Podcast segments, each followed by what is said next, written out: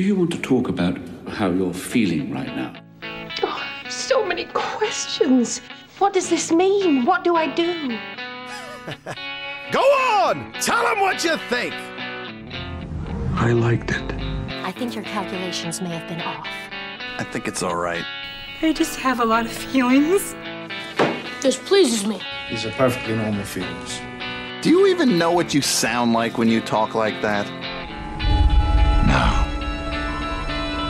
shall we begin?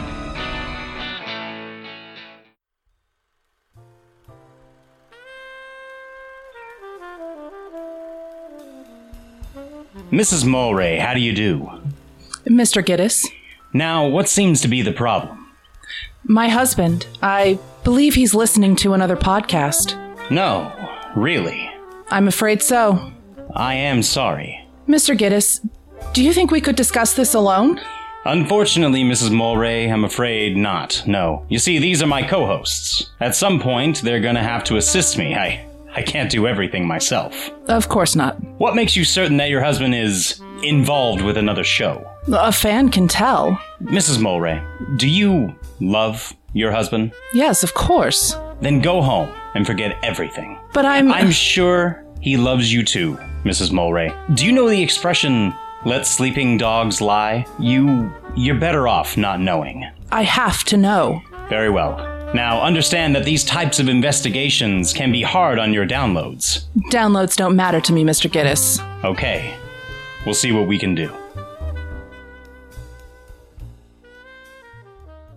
Several days later. You must really think I'm stupid, don't you, Drew? I don't really think about it that much. But uh, if you give me a day or two, I'll get back to you. Now I'd like to go home. I want the other downloads, Drew. What downloads? This broad hired you, not Evelyn Mulwray. Yeah?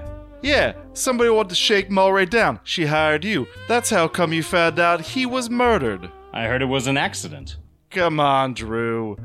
The hell do you think you're dealing with? A bunch of assholes? Mulwray had Nathan shower water in his lungs. You were following him day and night. You saw who killed him.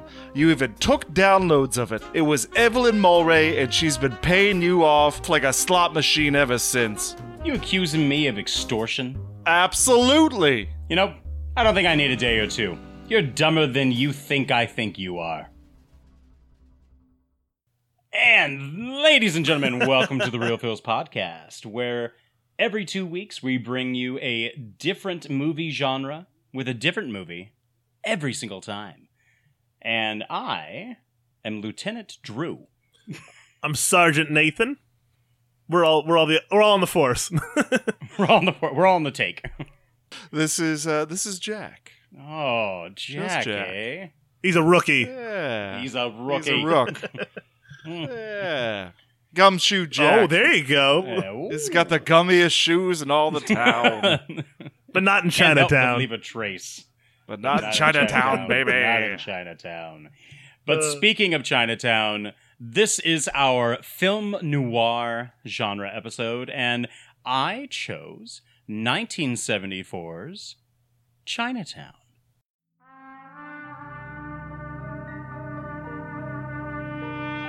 Uh, Mrs. Mulwray, may I present Mr. Gittes? Mrs. Mulwray, how do you do? My husband, I believe, is seeing another woman.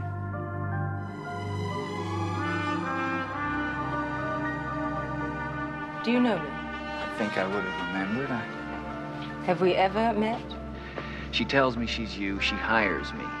Now, whoever put her up to it doesn't have anything against me. They're out to get your husband. If I can see him, I can help him. It's nothing personal, Mrs. Mulwray. It's very personal. It couldn't be more personal. You've got a nasty reputation, Mr. Gittes. I like that. It seems like half the city is trying to cover it all up, which is fine by me. But Mrs. Mulwray, I goddamn near lost my nose. And I like it. And I still think that you're hiding something. want to know more about you. You may think you know what you're dealing with, but believe me, you don't. That's what the district attorney used to tell me in Chinatown.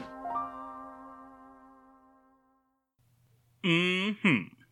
It was the most Chinese town of all the Chinatowns. Oh, Chinatown! You'll never find a more villainous hive of wretched. Uh, Uh, Chinatown, 1974, directed by Mr. Roman Polanski, and it was it had a budget of six million dollars, which not bad. I mean, it didn't seem like a great you know amount of money. I mean, maybe six million was uh, obviously a, a higher end for possibly some 1970s films, but I mean, cumulative worldwide you know take 29.2 million. I mean, that's nearly five times. So it it definitely did well for a movie that is seen as possibly one of the best screenplays of all time. all I can think about right now is Jack Nicholson as like Obi Wan Kenobi in Star Wars. Going like, you don't need to find Mister Mulwray. I'm looking for. we don't need to find Mister Mulwray. This isn't the car you're looking for. This entire movie, after he gets his uh, nostril sliced, I kept on waiting for that moment where uh, somebody would ask him, uh, "Wake up, you know, wake up and smell the roses, Jake," and he'd say, he'd look at him with his bandage up his nose and just say, "I can't fucking smell right now." I was waiting for someone to Oh. like hit him again on the nose, uh, like it just make it worse. Like the nose continues to just, Just deteriorate keeps it's it's gone by the Or end. like Wasn't film. anyone wanting to see? I wanted to see him like somehow have to sneeze in this film. Oh God, and just blood everywhere. just just gushing blood. I mean, she even asked him like, "Does it hurt?" Only when I breathe. Uh, But I, I did like the casting for this. Faye Dunaway played the the sort of the perfect, you know, flapper era 1930s, uh, you know, girl with her bob haircut. You had John Huston, the famed director. Right. You had Higgins from Magnum PI. You had um, James Hong. Yeah, who the played I love that James Hong was the butler. That just made me. You wait. So I, it did have some good casting. It did. It did. I mean, Faye Dunaway as the kind of like not Faye like femme fatale, but she did have these femme fatale like aspects to her. And I mean, she kept like luring you in. She was mysterious, beautiful, and I mean, it, it embodied everything that the film noir genre is going to be asking for. You have mystery, you have death, you have corruption, you have these. My sister's my daughter. my sister's my daughter. My sister, Shh, my daughter, Shh, my sister. Shh. I goddamn near lost my nose, Hit- and I like hit it. her again, I like Sam. breathing through it. Uh, so so this this movie it has like a big reputation and they do say it's it's one of the most you know perfectly done screenplays. But for me it seems like there's just these it's the movie's peppered with these very odd moments that seem out of place for the caliber of movie that they're trying to make so when he's you know investigating uh you know the land that they're going to be irrigating and he sort of he gets beat up and one of the guys has a crutch Right. and the fight scenes like the beatings are almost comical Yes. Like it's I, I almost feel like um It, it uh, seemed what's like they had the same fight coordinator from Iron Fist. Well, it seemed like Benny Hill was just like one step from coming out from behind a tree and just doing like the dun dun dun dun dun dun dun. Yeah, I, I love that he did. You know, the guy in the orchard just kept smacking him with the crutches, and and it, and then like even it's so uncoordinated. But I mean, it also seems very realistic. Like it seems very hectic. He hits his own friend with the crutch like twice. I mean, it's very.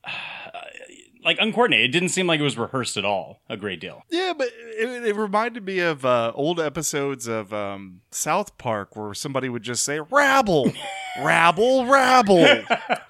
Cripple fine. It's just the- it seemed very off the cuff, and that's not the only example. Is like this movie is peppered with these weird moments, sometimes weird dialogue and scenes that I don't know. You can definitely tell it's a period piece that was done in the 1970s. Right. And I I'm not going to go on like the record and full-heartedly agree that Chinatown is the best screenplay. I think it is I think it's a very very good film. I think it's Well, what what was your impetus, Drew? What was what what, what was separated? what, what this from the separated well you know what okay it really it kind of came down to either chinatown or the maltese falcon and i i really enjoy the maltese falcon however i had like other ideas for different like black and white films that I was possibly going to do for future genres, and I think Maltese Falcon could fit into a different uh, a different uh, genre if I was having the ability to pick it again. But I, I enjoy Chinatown, and I I also kind of wanted to give it a second watch. I was just And about to say, I- do you enjoy it enough to give it two full watches? Because that was, I'll be honest, that was the uh, the hardest part for me was to getting sit down thro- for two hours.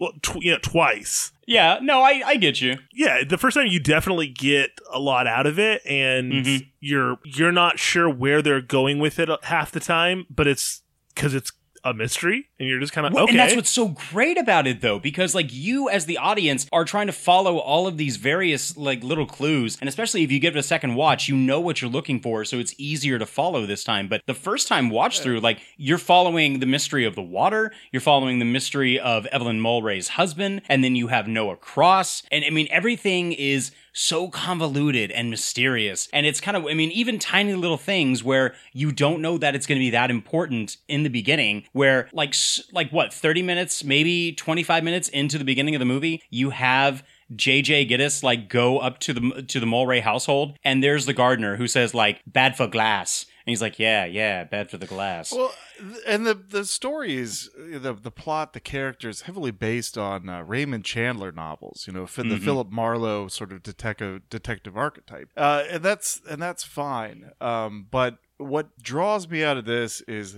film noir always just black and white version. And that's not to say that color film noir, you know, there's nothing wrong with that. I, I love LA Confidential. It's a great film noir movie. You know, that's that's done in color too. Uh, but Raymond Chandler, he during his career, he would sort of shotgun all of these plot points at you, almost like a like a plate of spaghetti, A- and he would be happy if he could pull two strands out and you know tie them together on the other side. So it didn't really matter to the audience that were reading the books. So some of these plot points are convoluted and over the top. Um, you know, the, it's sort of like the gotcha moment that they they try to pick out at the end. Right. I think there is a good amount of like misdirection and especially the idea of certain plot points. You're right. Like they're they're put out there, but they're not thoroughly explained. They're not exactly like gone into, especially at the point where, you know, he goes to the old folks home and he looks at the charter of like all the current and or even deceased members or people that had that were uh patients or even residents of the old folks home. And he's all like here they are, the the the people who own the fifty thousand acres of land, and they don't even know it. And I, re- I mean, I like that. I thought that was like a really neat thing to like add to the you know the depth, the corruption that was going to. But like, let's go into it. I mean, why don't they go into a little bit more when this lady, he's she, uh, Gittes is telling her like, you're a very rich lady. No, I'm not. No, really, you are. You own a lot of land. What? Th- there should have been like a little bit more in depth for that for me. I agree. Like going into those plots more because they they dip on the whole like evil and trust, guilt. Like I mean, obviously the water is the big part of you know the Mhm. The item that they're talking about, but there's so much like greed involved. Oh, and like yeah. that's so this is where I kind of was like, okay, you know what? For a noir time period piece, it delivers on on like what this is. Pacing wise for me, it it felt way too up and It down. was all over the place. Yeah. Um but again, like if when you when you do that second watch and you're like looking at it as a whole, you realize, you know what? This is this is a I understand why everyone else loves it, but it mm, I don't know if it did it for me. I liked it, but it's it has just moments where I'm like, mm, how much how much more of this is going on? But yeah. I, I would agree. I think there's moments where like it definitely slows down and it's too much of like a lull speed. It doesn't give you that, you know, idea of what film noir is, where it's supposed to be giving you uh, like various moods of pessimism and uh what like there should be a menacing force. And there is, eh, but it's all in the background. All of it is in the background. The entirety of the fact of like water we're keeping water from you know the the various county. We need to revitalize and keep la like la this is the heart of the corruption. We don't need another dam. There's already you know the petition to go up against it and say like this is not happening. Yeah, the the story's compelling and all, but it it feels like you know Chinatown Chinese food. Like there's usually like a one or two good local Chinese food places, but this feels like Panda Express. You know, there's one in every town. Everybody's had it at some point.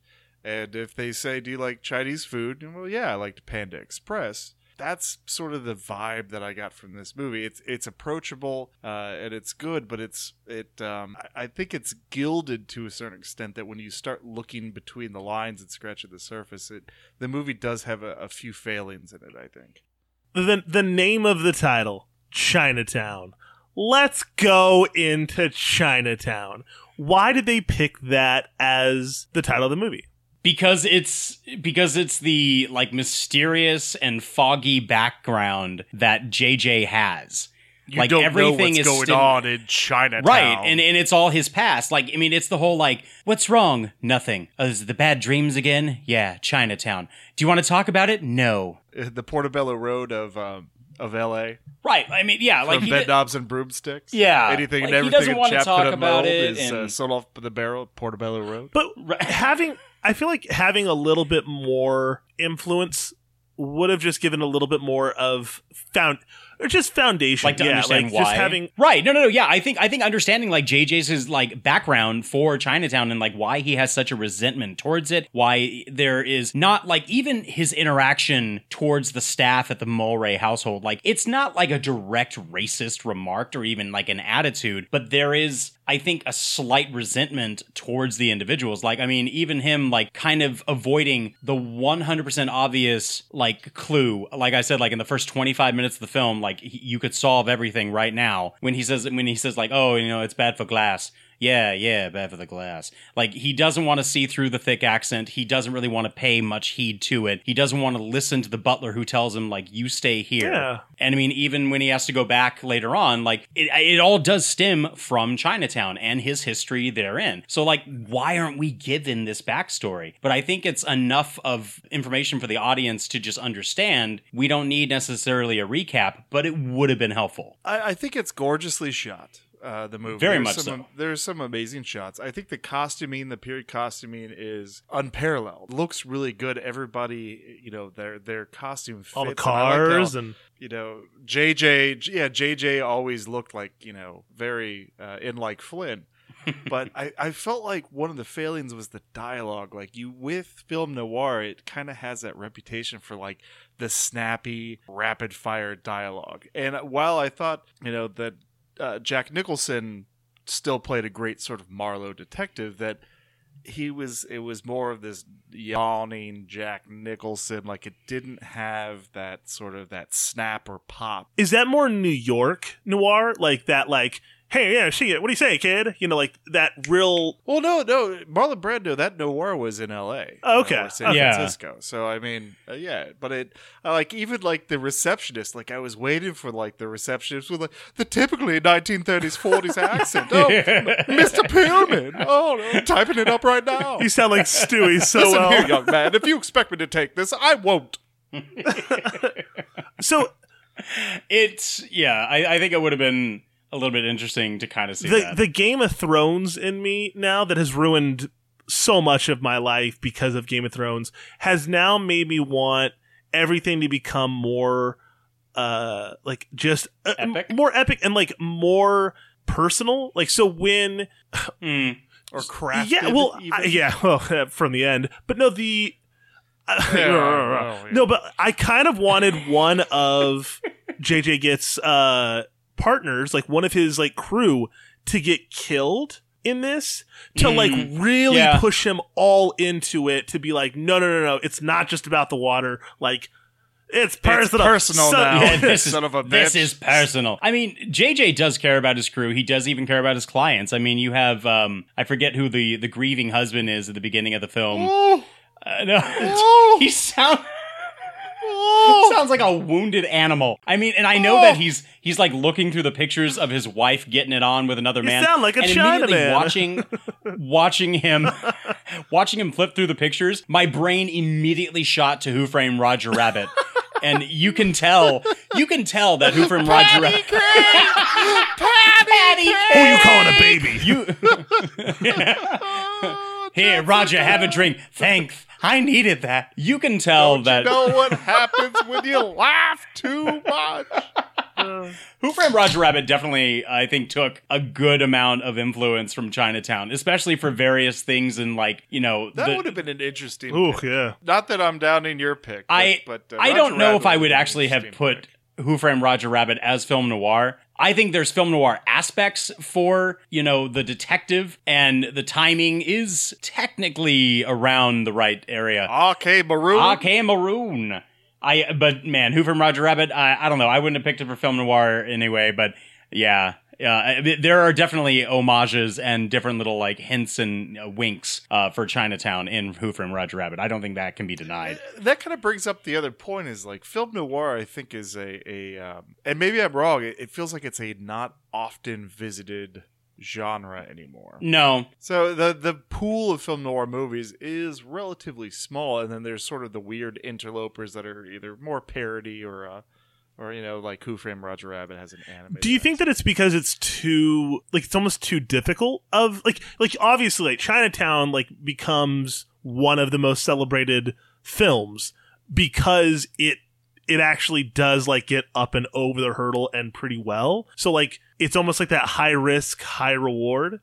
No? maybe. I mean, yeah, I, could see that. Like it, sometimes it pays off. Maybe it's very tied to the mood of the person watching it. right. You know, it's sort of like watching Interstellar or watching About Time. Like, I feel like you need to be in a pretty certain mood. Nobody says like, "We're just going to put on Chinatown." We're just going to watch About Time or uh, Interstellar or something like that. Like I think that there was a steady progression where it slowly started to kind of die out, or and I mean at least not become as popular as a genre to make anymore. And I think if like anyone's going to take on the risk to or even the chance uh, opportunity to do a film noir film currently now, mo- even like a modern take, I think either there's no gray area. I think it'll either be like a hit or a miss. All I was thinking about was Faye Dunaway's character doing the like, "Don't go, Murph," but like, but like, "Don't go, Gittes, stay, stay, Gittes." I was I was uh, doing my second rewatch earlier in the afternoon, and Anna is over here at the kitchen table where I am now, and uh, I don't know why, but during the the boudoir scene, there was just that one little cut, and uh, I said, "Honey, I think I just saw a Faye Dunatit." Faye Dunatit. And then you see a she- full Faye Dunatit. yes. Yeah. I, I, I like that the the rating for it says brief nudity, and I'm like, what's brief? Are we seeing a side boob? Nope, we see a full Faye Dunaway boob. Uh, but I Uh. did like that John Huston was in this, and uh, apparently uh, Jack Nicholson was dating Anjelica Huston, uh, John Huston's daughter at the time. So Hmm. he said that uh, the most stressful scenes of the movie were were shot with his with John Huston because it sort of adds another layer of tension when uh, you have to shoot a scene with the Right. The guy whose daughter you're fucking. Right, and not to mention also being like one of the most famed directors for film noir as well, since John Huston directed The Maltese Falcon. And Yeah, I, exactly. I I do also love It the was a fact nice homage. Yeah, it was. It really was. And honestly, like John Huston was not a bad actor for this role. I thought he did it very well. I love the fact that his name is Noah Cross and the entire corruption of trying to preserve life but also deny it from everybody else is water. So I mean it's it's damn near biblical. I want the only daughter I've got left. As you found out, Evelyn was lost to me a long time ago. Who do you blame for that? Her? I don't blame myself. See, Mr. Gittes, most people never have to face the fact that at the right time and the right place, they're capable of anything. Well, and Hmm. John Huston was one of the uh, the famous uh, directors that went and directed the war movies on the front lines. Mhm. Uh, there's an interesting documentary on Netflix called "The Five That Came Back" about the those directors that went out during that time period and uh, shot instructional videos and live on on battle footage for for uh, you know the Navy and the War Department. Hmm. I, I, I just I was th- uh, it's interesting. Ah, Roman Polanski. Well, I mean Roman Polanski Uh, it's has problematic. Problematic. I mean With the man, is he playing the man with the knife, and he's just like, eh, "Get a cat, yeah." yeah. How old are you? Oh, okay. Oh, let's ignore his, his this this whole like alleged rape that followed his career to this day. He's he's had good work done and I don't think anything was proven with that as well. But we'll He, he didn't pull a Kevin Spacey and just go, "Oh yeah, I may have done it." no, and then you dick. and then Like- suddenly Kevin Spacey's like alleged accuser is found dead. Like, way to ruin everything that you've ever done, and I can never watch another Kevin Spacey film without. And there's are some good ones too. God There's it. some There's- amazing. There's some great ones, but I I also think that you can separate the horrible person from the work that they have done. Yeah, but it, it keens on you sometimes. Like yeah, American American Beauty's up there on the screen. Watch Right. me, watch Seven. me. You know what? Not today. Not today. Maybe next time. Maybe next time. I'm still mad at you. I mean, if that if that's if that's Yeah. the case, then like I would love I would love anyone and everyone to stop listening to like any Michael Jackson songs. So It's uh, Oh, it's we- it's up there. we really found the chili pepper and the candy yeah, we did. Jeez. Okay, but I mean, like Oh, Roman. We start with film noir, and then we get okay, we get uh, Never Neverland. we get Never Never Land. I mean, if you look at like Roman Polanski's work, I think like a lot of things have stemmed not only from and even before Chinatown that he's done really really well. Like Rosemary's Baby is like a damn near perfect movie for horror. It's outstanding. I mean, going on things that I kind of like. I like The Ninth Gate. It's not a great film, but I enjoy it. But then you have things that are really really neat. With Adrien Brody, you got like The Pianist. And then uh, he did a fantastic ad- adaptation of a Broadway play called Carnage, and that had um, I love that movie. Yeah, Carnage is fun. I I, like Carnage Whether a lot. whether or not the allegations are true, I, I feel like it's there's a a, a tarnished. oh, there's always going to be a tarnished Yeah, thing. uh, anyway, uh, so I, it was a good movie. But I'm not going to celebrate it. I don't think. Yeah, Yeah, yeah, it's that's fine. yeah. so that's gotta suck to get your nose just Sliced open, sliced? not even the no, just the Oh. nostril, the nostril, which it looked so real. And there was like a rumor that followed the movie that Roman Polanski actually had his nose, had Jack's nose really sliced open for the movie. Hello, Claude. Where'd you get the midget?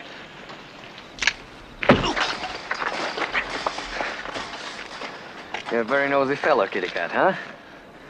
You know what happens to nosy fellows? Huh? No? Wanna guess?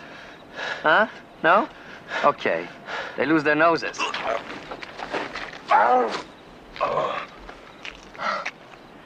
Next time you lose the whole thing.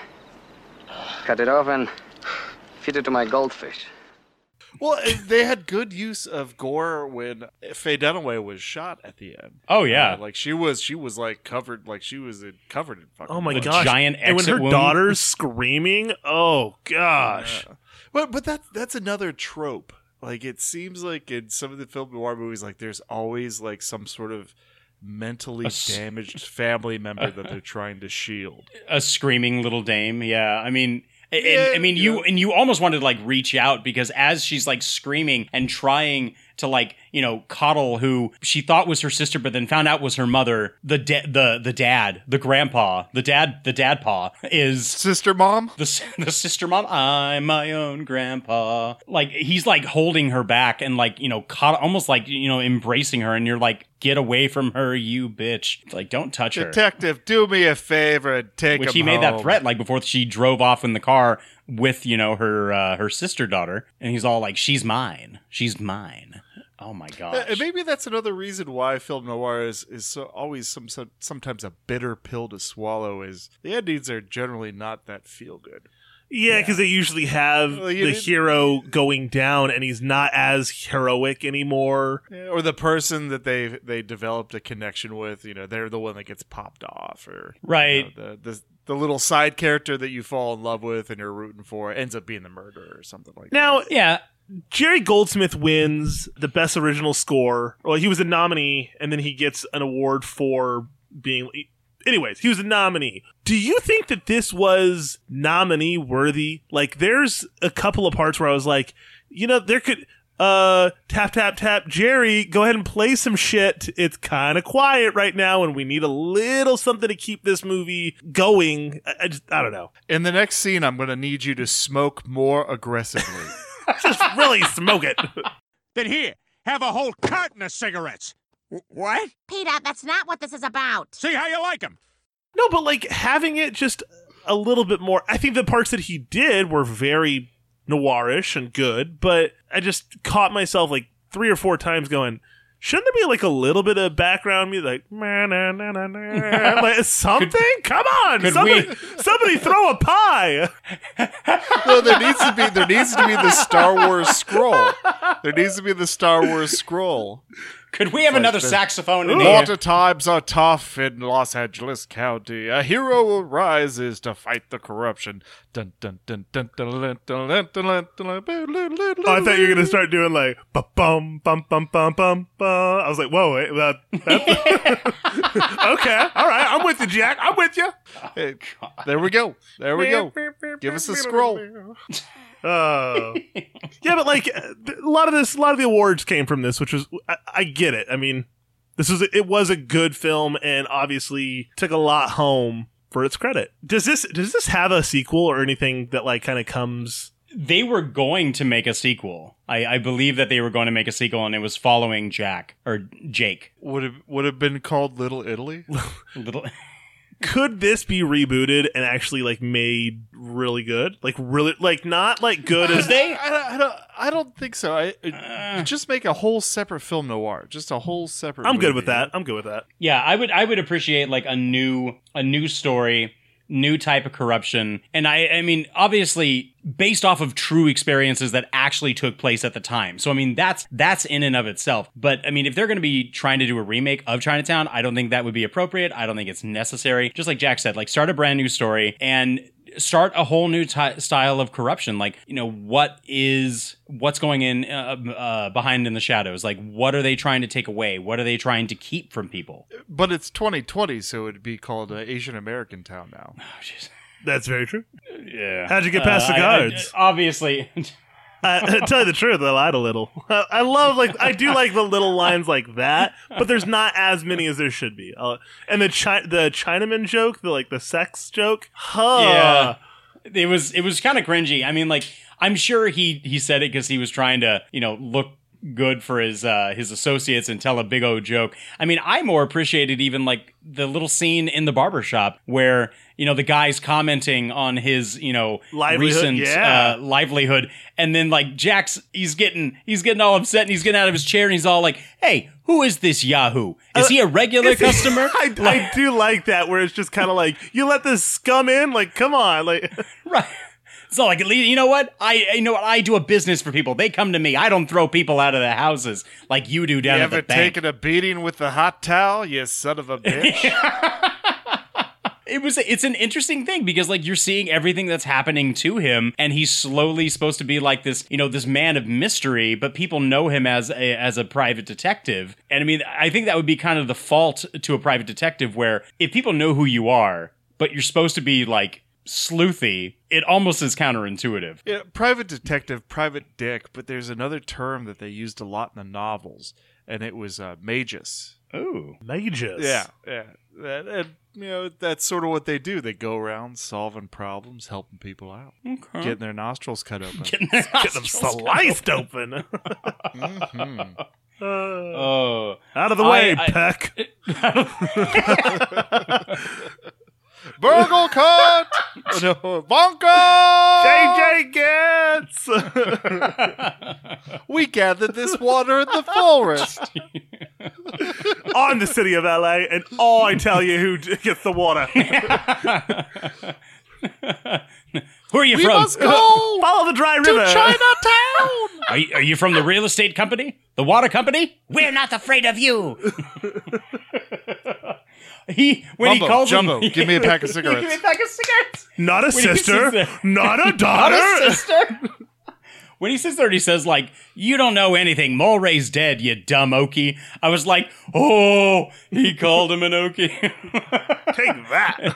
When the uh. guy gets in his face and he says, "Why don't you pick on someone your own size?" I'm looking at the guy with the crutch and the guy who just stepped up, and then you have Jack Nicholson. I'm like, you're about the same height as all three of you, so I don't understand that role, that line. Like, you're not being that intimidating. I do love how the guy in the crutch though is obviously not that smart where he says check and see if he has a gun and he's just like emptying his pockets, ripping everything out. Open his skin up. Do we? uh So we're gonna shoot the uh the orchard fight scene next. Uh We gonna do any sort of uh, choreography or run through it a couple times? No, I'll just say action. You just kind of do it. Right. Are you sure?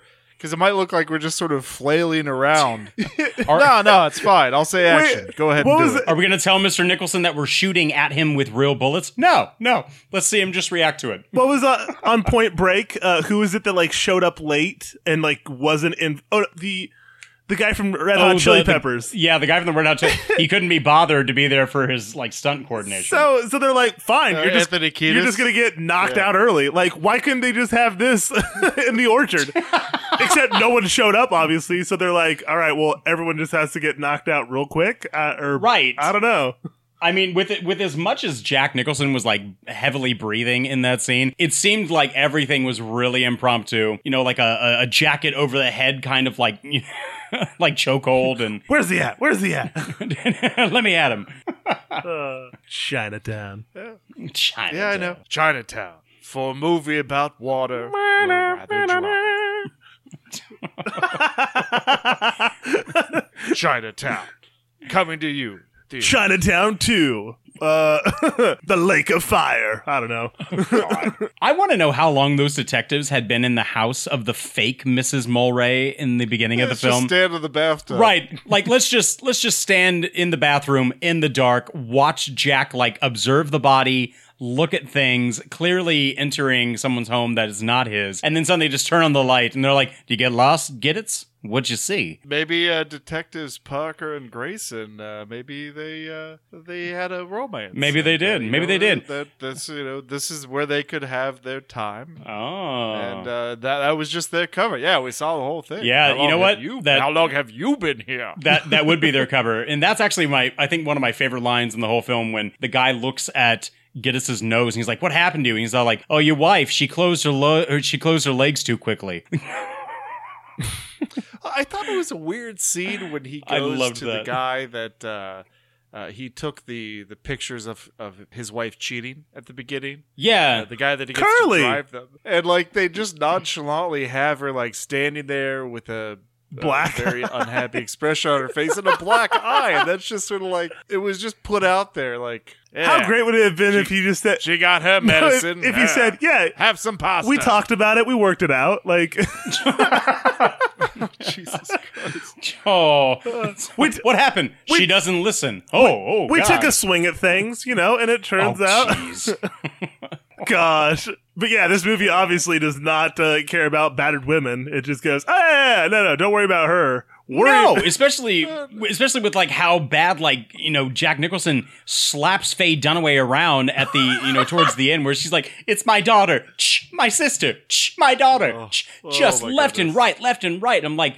Holy crap, dude. Like, she's obviously in distress. Like, don't beat the shit out of her. She's trying to tell you. This woman No, that you care about. She's trying to But tell when he you. goes, he he goes and has the guy drive him. Uh, I feel like that's me sneaking over to Nathan's to take him to a Dungeons and Dragons game. like I, I'm gonna need you to drive me over to this Dungeons and Dragons game and maybe stay for a little Oh, bit. sure, sure. Oh, all After right. we Oh, I'll tell my wife. No, don't. May, maybe not tell your wife. Just uh, just get in the car. you want to stay for a little gabagool? No, no, we gotta go now. We- We've got to go now. But, but bring the gabagool. But bring, bring the food. But bring- yeah, But bring the bring gabagool. that, Get two bowls. Two bowls. Two bowls. Nathan, I want that spoon. That spoon's dirty. Get the other one. bring them all. It doesn't matter. We'll, we'll figure it out in the car. was it just me or were was it not explained easily enough with the the the the, the watches when he is getting into his car after he's observing Mr. It's like Mulwray? this little timestamp. oh, okay, maybe that's what it is then. Okay, I could I could I didn't really like follow them the at the same time, whichever one's broken is when he left, or how long he stayed. You could calculate. Oh, maybe. Okay, I guess. Huh. Hmm. All right then. Segment. Segment. Fuck it, we'll do it live. okay. So the first segment is You're a nosy little kitty cat. The idea of asking what has been some type of injury that you have had occur in your life where it was so painful and it left a scar, a noticeable injury that, you know, pe- that people could like call attention to. Mm, cool. Um, so I read this and I instantly thought of when I was three, four years old, and I climbed up on the dresser uh, on the porcelain knobs, and um, one of them broke and sliced my foot just with that screw that was just jetting out. Blood was everywhere. My mom just like grabbed me and just rushed me to the car, and we went to the to the hospital. And I got this instead of like stitches, I got this like glue and like wax like all over my oh. foot and so i couldn't go in the wat like into the and it was summertime the whole like so oh, i would go to the pool and i just had this huge like wax glob all over my foot. And i remember paul would like let me push him into the water. I was like oh thanks bud. Like because i can't even get in the water. So yeah it, but it was nasty it's a good sized gosh. scar, but it's on my foot, so no one sees it. Want to fight about it? Let's. Patio tanager, Caddyshack manager. That's right, it rhymes. Uh, Big Whoop, what do you want to fight about it? Mine is a injury I got when I was, I think, a junior year at university, and I was living in this little shithole apartment by myself, and I had gone and gotten a big grocery shop, and uh, Jack was not the personal at-home chef that he is now. So we're talking like buns frozen chicken patties uh, you know that sort of thing. And on my way back from the parking lot to go up to the entrance of my apartment building i passed by a car and the license plate that was affixed to the front of that uh, car uh, had gotten bent out at a 45 degree angle. And i walked by and just walked right through it Oh.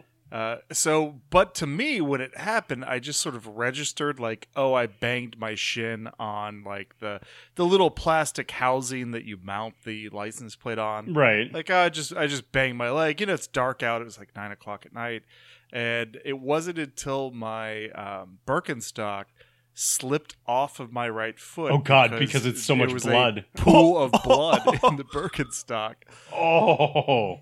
and then just slop all this blood out in the you know in front of the the door in front of my apartment complex. Oh, And, no. uh, ended up having to go to the ER and get I think something like um, I think twenty or thirty stitches because it had laid it had hit my shin bone and then just pulled a, pulled like a six inch flap of skin. Oh.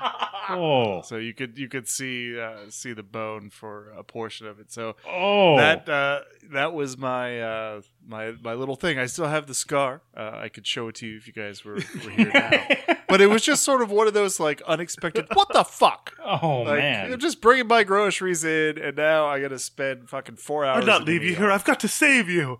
You already have. you were right about my Birkenstock. And then- you were right. and there were people there there were people in the waiting room like one girl was there for a pregnancy test Ooh. at the ER another person had like bronchitis and it's like why are you at the ER I got a flap of skin here I'm all flappy Oh, chopped up. you go to the dollar store you go to CVS and get some fucking NyQuil this is not the place for you. All oh, right. but yeah that's my story Mr. Jess, how are you feeling? Well, I felt like I just got hepatitis from sitting in the waiting room. Thank you. Drew, what about you? Oh man. Okay. So my injury was when I was like, I might have been 12, maybe 13. I was doing some chores for some cash uh, over at my neighbor's house, and I was um, hoeing a bunch of uh, weeds out of his flower bed and then putting them into a, a plastic tub. And I foolishly, of course, you know, with the mentality of like, I'm going to make one one trip. Why would I make small little trips? I had but filled Drew, the tub this is film way. noir why are we talking about you out uh, hoeing I apologize. Dear Lord, please forgive me. Um, and so I, of course, had like grabbed the tub and it was far too heavy. And I was trying to lift it up and walk at the same time to take it over to the green trash can and dump all the stuff. Unbeknownst, like I do not see anything below the tub. I trip over, not, I trip over like a freshly sharpened the, uh, the hula hoe that I had been using. It slices open and kind of like rips off the top of two toes, takes off the toenail, and also like ruins a really nice pair of flip flops that I had on. So, ouch. Yeah, like it just it just like cut it. It just like cut him like clean off. It was, Ooh. and I remember just like doing that like high foot raised walk on the back of the heel across the street back to my parents' house, and there's just like little trail of blood all the way across the you know the that end of the cul-de-sac, and I'm just like. Standing in the garage, and I knock on the door, banging, and I'm like, "We gotta go, we gotta go now."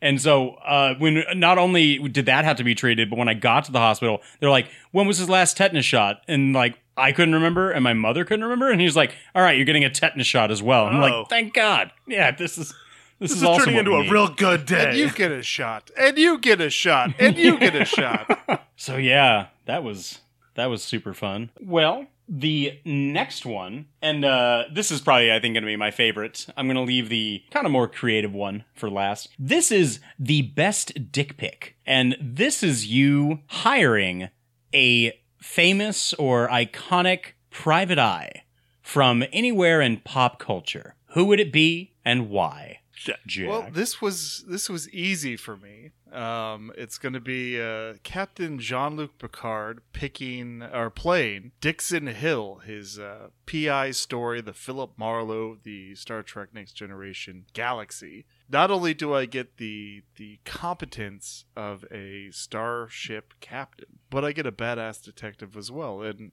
really, anytime you can add more Picard to your life, you probably should.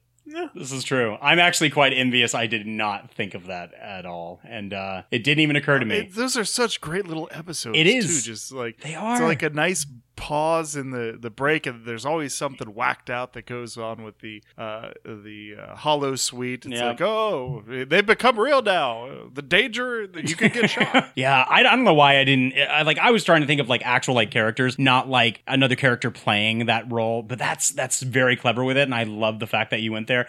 I chose Nick Valentine from the Fallout New Vegas uh, franchise, and he's the he's the synthetic, the robot uh, who is playing like these you know film noir detectives. I mean, like he even has like the the accent of it. He's all like, "It's okay, sweetheart. This is what we're gonna do." And I I I, I love the character. I love taking him as a companion in the games. And I mean, what more do you need? Like he's not going to necessarily die on you. And he's a detective that, as long as he can have routine maintenance, much like Data, like he'll live forever. He can be a detective. Which Fallout was? forever. Is that New Vegas? Fa- Fallout Okay, New yeah. Vegas? and while you're at it, head out to the Caprizi farm and gather me ten Gila monster skins. You are the lone survivor. All right, Nick. Only for you, though. Only for you.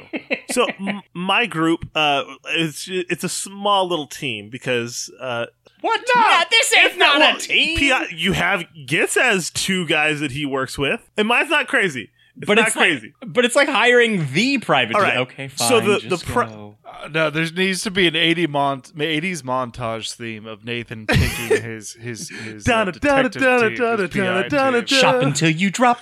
Boot-a-doo-doo-doo. Need the computer whiz here he is enhance enhance. Okay, so my like actual private investigator, the guy that would be in the field asking the questions, of course, just one more question. It's fucking Columbo, baby.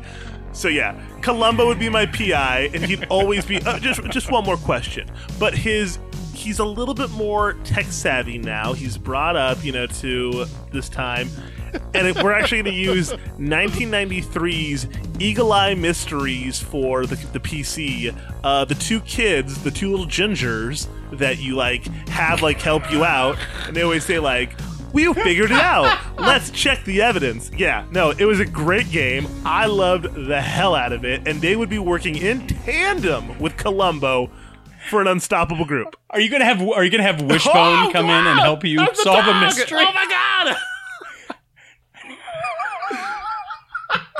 I'm, I'm a little surprised though. I should have, and I, I didn't know why none of us did it. But Grace, Great Mouse Detective? No, I mean, we I do love Basil of Baker Street. I do, do, do, do. But He's too small. He seems He's a too bit small. too. No, no, It's a- it's that's great- not. it's a- No, he's. What's the cat's What's the cat's name? Is it Veronica? I think so. I don't remember what the cat's name is. But Ratigan, you know, uh, hun, what's the fat cat from uh, oh, please. all, all I'm, I'm imagining like Ratigan like smushing the baby. Who's my baby? Uh, so yeah, that would be my group. Uh, yeah, I do love Basil of Baker Street, but no, I wouldn't. I wouldn't have picked Basil. Okay, touche. All right. I mean, I could amend mine in with uh, Picard. I've got the uh, was it the two Bob sequins, the uh, the Clue juice from South Park. Got a Oh got a yeah, uh, you got a clue. Oh, let me see that clue. got a rage. Got a clue. Oh, super clue. when you said when you said the two, I almost thought you were gonna go labyrinth, and you were gonna do the uh the like which way Uh, to the left. no, that's not right.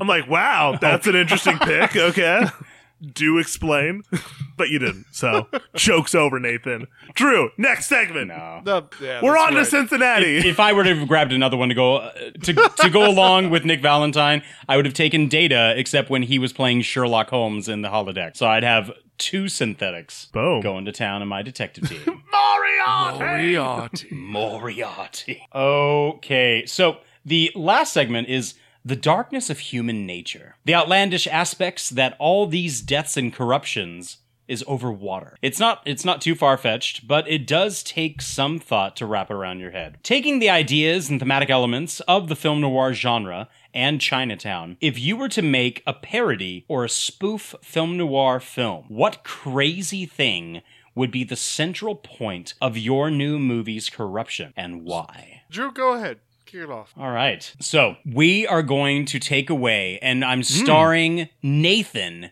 as the lead detective because there are no Oh. more Q-tips in the United Wait, States. I feel like I would With be the no one. I'd be the helpless like woman that's like, I need to hire you. Uh, uh, wait, I need to find my Q-tips. No, no, because you know what, Nathan? Now Now, it's it's personal.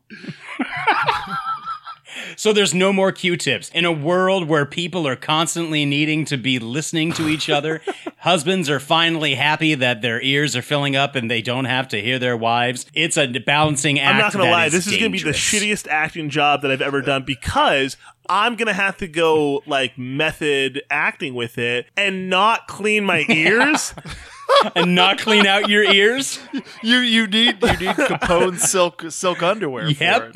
It. Uh, no, I, so the intro, the the the trailer is Nathan tastefully shot, tastefully shot. You know, finishing up a shower, he gets that that that nice little palm dip of shower water, and then he dries off and goes to put the towel in the corner of his ear, and and it just doesn't fit too well. And then there's like the the no, the Q-tips are gone. Did they ever exist? I'm gonna find out. Bakersfield, California, And you're so about to I- I- become my Q-tip and bitch. I don't know.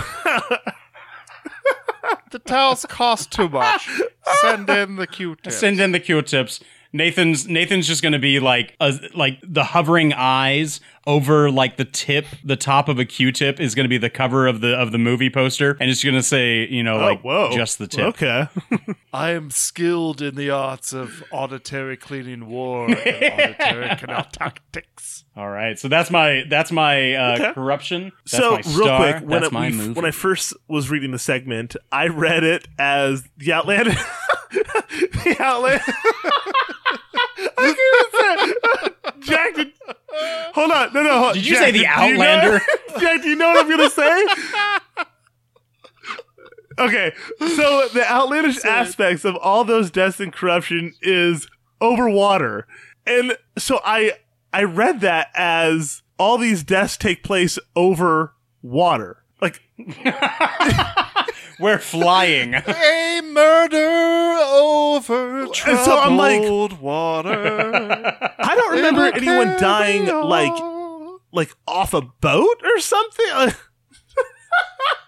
All right, folks, give us your best water deaths. Oh, there I'm you like, go. That in a be movie about this. not that much water. What? What? Do I not remember this movie?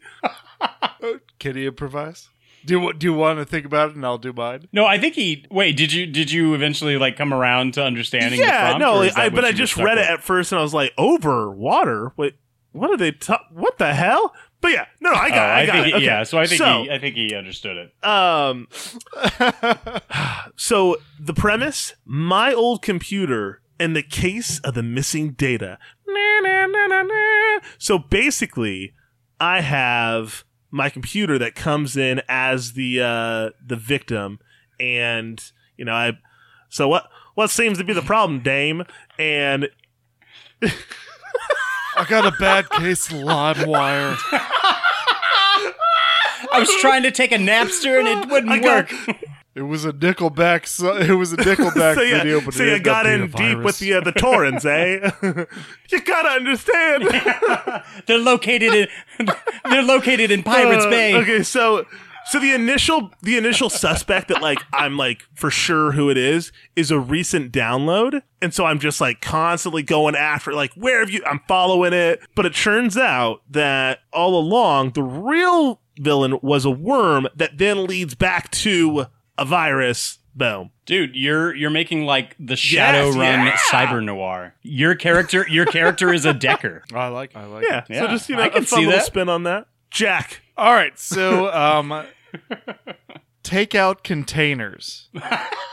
Okay. That's the commodity. Take out container. Because right now, if you think about it, we, we probably suddenly need millions more takeout containers. Restaurants that would do some side business with takeout, they have to do all their business takeout. So Mhm, it's mhm. getting yourself a, a firm supply of either legal or black market takeout containers. Styrofoam, the plastic ones, whatever you want. Uh, turns out that it revolves around a uh, shady black market distribution hub hidden in the ceramics or pottery district. Wow. Uh, and this is known locally as Fine Chinatown. Fine. Oh, nice. Chinatown. That was good. See, see what I did there? I see what you did. I see what you did. I like it. I'll be here all week. Literally all week. 'cause you're- Yeah, you can't oh. go anywhere else. Coronavirus. Oh, none. If you can't bring the people to food, you bring the food to the people.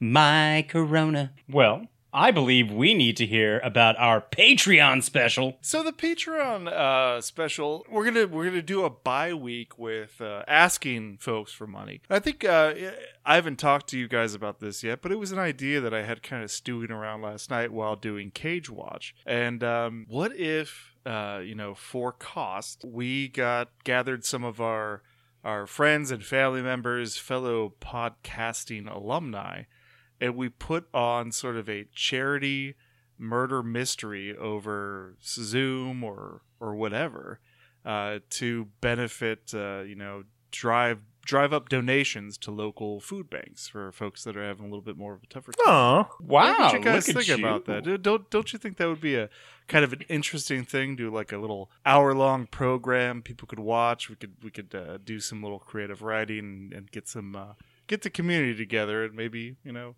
help drive up some donations. Uh, I think that could around be the country. And the real really fun feels idea. hearts grew three times. a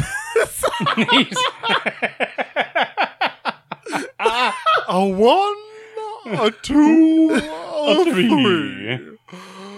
Uh, we did. That's a neat idea. I Yeah, just a definitely. little thought. So, folks, uh, you know, let us know if you'd be interested in collaborating, or if, if you guys are interested. You know, it doesn't have to happen next week, but uh, it could be an interesting little Hmm. little project. Yeah, I think I think that could Uh, be. Real Feels really, gives really back, cool. even though you've never given us millions of your dollars.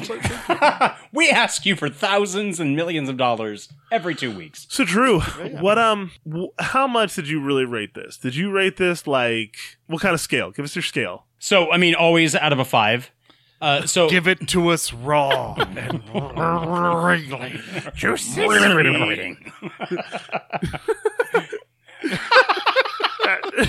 Stop and go. That's what makes the world go round. A bippity boppity. I give Chinatown three and a half out of five. No Oh. slices. That's bloody.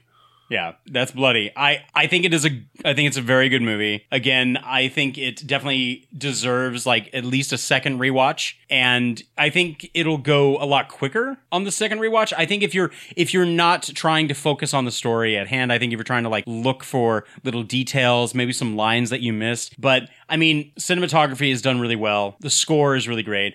I think that Jack Nicholson does very, very well. John Huston does very well. Faye Dunaway does, you know, an exceptional job. And, you know, even, uh, you know, Hong as the butler. it was still him. fun just to look and see him, and you're all like, ah, you have good things coming. just, just give it a couple of years. You got great things coming, and you know, other another, uh, you know, you may not Trouble in Little understand it, but your kids are gonna love it. Like, yeah, no, you you're doing good, bud. Keep it up. Right? Yeah, but three, uh, three and a half out of five. I would give it six lungs of salt water out of ten, where it's a little salty at times and and it's a little uh, hard to breathe, but you get through it. It is a good film. I don't know if I would go the two watch as Drew is suggesting, but it 100% is worth that one time watch that all the way through, experience it, you know, revel in it, like really just take it all in on some of the shots they do. Some of the outside uh, shots are just so, so sweeping. So, yeah. Yeah, it, it's neat because it, since it is like you know L.A. County, like a lot of it is really recognizable locations. So it's I think that's another thing to kind of take away from it. Yeah. Uh, for me, I'm going to go back to the analogy that uh, this is sort of the the Panda Express of film noir, which is fine because Panda Express does a lot of things well. They get you a variety of hot food. They use fresh ingredients and all this. Uh, it's a tried and true formula. It's it's crafted well, but it's not always executed well. So this is one of those big combo meals. You know, you get your rice, your chow mein, and then three sides. Uh, I'm gonna get all five of my items, but I'm probably really only going to enjoy two of them. Aw. I think I think that's that's mine. Uh, You know, you sort of pick at the walnut shrimp. Uh, probably not gonna actually get the walnut, but it was alright. It was alright. I feel like he's making fun of like a small time place, but it's not. It's huge and like it's totally warranted. Although I love Chinese food, I don't give a shit. I'll eat as much. Oh, Have you uh, have you ever seen a film noir? yeah, I saw Chinatown once. boom. uh, Uh, so, Drew, where can people uh, contact us? Find us on the interwebs, uh, leave reviews, uh, download our shit. Well, they can, they can download our shit. Um, you can find us up on Facebook. Just search for the Reel Podcast. If you want to uh, hit us up on Twitter, we are at Reel Feels Pod. That is R E E L. And you can search for us also up on Instagram. I constantly promise that I'm going to update Instagram. Maybe one day I'll actually do it. Uh, and as for downloading the show, guys, if you're listening to it, you obviously know where to download our show. But if you have friends out there that don't have Podbean, don't have you know Apple uh, Podcast, iTunes, what have you, any other little podcatcher out there, you can pretty much find us. Just search for the Reel Feels Podcast. And you can always send us an email at reelfeelspodcast at gmail.com. But Jack, if they want to leave us reviews, they can also go up onto Apple Podcasts. But more importantly, I The two want to hear some Tooch Line voicemails. You don't have to go leaping and jumping for the five star reviews. Just give us a tooch. a weed us toochin'. Yeah, and uh, you can also join me right now. I am uh, 30 odd movies into my Nicolas Cage watch, my Nicolas Cage COVID 19 quarantine Mm. Cage watch. I still have so many movies to go. Just- so and he just keeps find me at adding to it. Just Reel Feels Podcast, G I U S T at Reel Feels Pod. Yep. And uh, you can come on down and join me with all of the various flavors and textures and hairlines And hairlines. You of Nicolas Cage. The problem is he keeps adding to that list, man. You're never well, gonna yeah, end. that's true. As long as he needs to pay off those castles in England, I mean, he's he's always going to have movies to be adding to that list. But guys, you can always find the movies that Jack is watching. He does tag the Reel Feels podcast Twitter account, so you can always find him there. Jack's watching Nicolas Cage. I myself am making my way through the Friday the Thirteenth franchise. And uh, Nathan, are you watching anything right now? I'm like 7 Eleven. We're not always open, but we're always doing business. Bullshit, Mon! Uh, you're all murderers! You're all bitches! Uh, You think this is gonna bring your downloads back to you? Uh, so in uh, two weeks, yeah. we have uh, me doing sword and sorcery genre. So that's uh, next. What's what's down the road after that? After that one, we will be doing war. What is it good for? good for? Absolutely, Absolutely nothing. Say it again. I'm looking forward to that. I'm looking. I I, I, I want to see her pick. Yeah, I think that'll be. Mhm. I'm really excited to see your pick for that. Show us the pics. You know, I I wanted to get uh, a little bit of a different take on some things. So two weeks after that, I'm probably going to bring us our medical genre. We already That's- did reanimators. So yeah, that's, cool. off. That's off. That's it. uh, you know, a lot of these genres that I picked, I could definitely go dark. This is one I don't think I'm going to go dark. Definitely not going to go dark for this. Come to the light. Well, ladies and gentlemen, we thank you for joining us. Please join us in another two weeks' time for another movie genre with a different movie chosen by one of our fantastic hosts. We thank you for joining us. And as always, remember, you're the realist. And the feelist. They cut his nose. And I like it. I like breathing out of it. Forget about it, Jack. It's Reel Feels Pod. Uh. It's real feels.